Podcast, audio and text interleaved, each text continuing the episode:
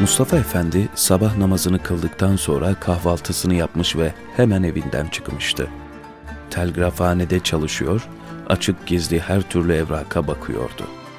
Bir süredir işleri yoğunlaşmıştı. Her gün yeni bir haber vardı uzaklardan. Her haber yeni endişeler yaşatıyordu. Kimse canından, kimse akıbetinden ve durumundan emin değildi. Bir iftira dünyalarının kararmasına yetebilirdi. Besmele ile oturdu masasına. Çaycı sabah çayını getirdi. Henüz ilk yudumunu almıştı ki gözüne Van Fırka kumandanı Süleyman Sabri Paşa'ya gelen bir telgraf ilişti. Merakla eline aldı. Mahmur gözleri birden açıldı. Eyvah! Yangın ona da bulaşmış, vehim ona da ulaşmıştı. Masasından kalktı. Gözleri dolu doluydu. Bu olmamalıydı diye düşünüyor, olamaz diyor, içi içini yiyordu. Onu herkes tanıyordu. Bu milleti, bu vatanı ne kadar sevdiğine herkes şahitti. Fitnenin önündeki set oydu. Van onun varlığından ötürü asayişi ihlal edecek hiçbir hadiseye bulaşmıyordu. Bunu nasıl bilemezlerdi? Kimler yanılıyor, kimler yanıltılıyordu? Bu bir yanılma mıydı, kasıtlı bir imha girişimi miydi? Başı ağrımaya, beyni zonklamaya başlamıştı. Bu işin sonu nereye varacaktı? Ürperiyor, titremesine mani olamıyordu. Odasında sağa sola yürüdü. Mesajı Sabri Paşa'ya ulaştırmasa mıydı acaba?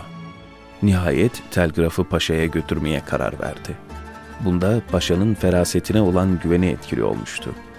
Gizli bir emir olduğu için telgrafı bağladı, mühürledi. Van'ın soğuğunda soğuk terler dökerek yürüdü. Artık tek umudu Sabri Paşa'ydı. O asil, o yiğit adam belki bir yolunu bulur bir şey yapardı. Paşa'nın huzuruna nasıl alındı, odaya nasıl girdi, hiçbir şeyin farkında değildi. Telgrafı elleri titreyerek uzattı.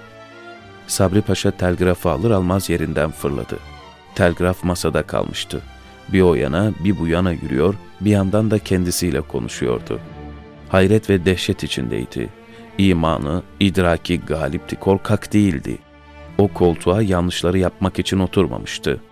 Ona göre görevini yapmak, dinin, milletin, vatanın ve devletin lehine olanı yapmaktı.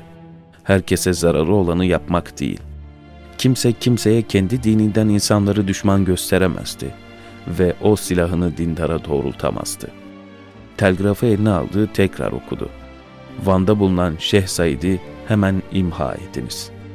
Mustafa Efendi yüreği ağzında paşayı takip ediyordu. Paşa nihayet vereceği cevabı kararlaştırmıştı. Kimin kastedildiğini elbette biliyordu. Fakat olsun, o zat hiçbir zaman tarikatla meşgul olmamıştı ve bir şeyh değildi. Hemen cevabı telgrafı yazıp Mustafa Efendi'ye teslim etti. Burada Şeyh Said diye bir kimse yoktur. Ancak Said Hoca isminde bir zat vardır. O da kendi ibadetiyle meşgul, münzevi bir insandır. Bu isimde başka bir kimse de mevcut değildir. Mustafa Efendi telgrafı okuyunca derin bir nefes aldı. Hürmet ve minnetle paşanın gözlerine baktı. Dolu doluydu gözleri. Katıla katıla ağlayabilirlerdi. Ölenler şehit olup gitmiş, kalanlar vatanda hor görülen bir cemaat olarak mustarip kalmışlardı. İkisinin de simasına acı bir tebessüm yayıldı. Böyle işler düşmese o günü görmeden ölmek ikisi için de daha eftaldi. O hafta cuma namazını kılmak için Sabri Paşa Nurşin Camii'ne gitti. Evet Seyda da oradaydı. En ön safta oturmuş, başını göğsüne doğru yaslamış, gözlerini kapamış, iç alemine dalmıştı. Onun o mahfiyet ve kulluk edebi içerisindeki hali, paşanın bir kez daha kanaatini güçlendirdi. Doğru olanı yapmıştı. Namaz çıkışında yine herkes Seyda'nın etrafında toplandı. Elini öpmek isteyenlerden çekti ellerini. Kiminin başını okşadı, kimini tebrik etti, kimini dualarla uğurladı. Paşa kenarda Seyda'nın etrafındaki kalabalığın dağılmasını bekledi.'' Yanına gittiğinde hürmetlerini ifade etti, ahvalini sordu. Seyda, paşanın sıkıntılı halinden bir şey diyeceğini anlamış, bekliyordu. Sonunda paşa diyeceğini dedi.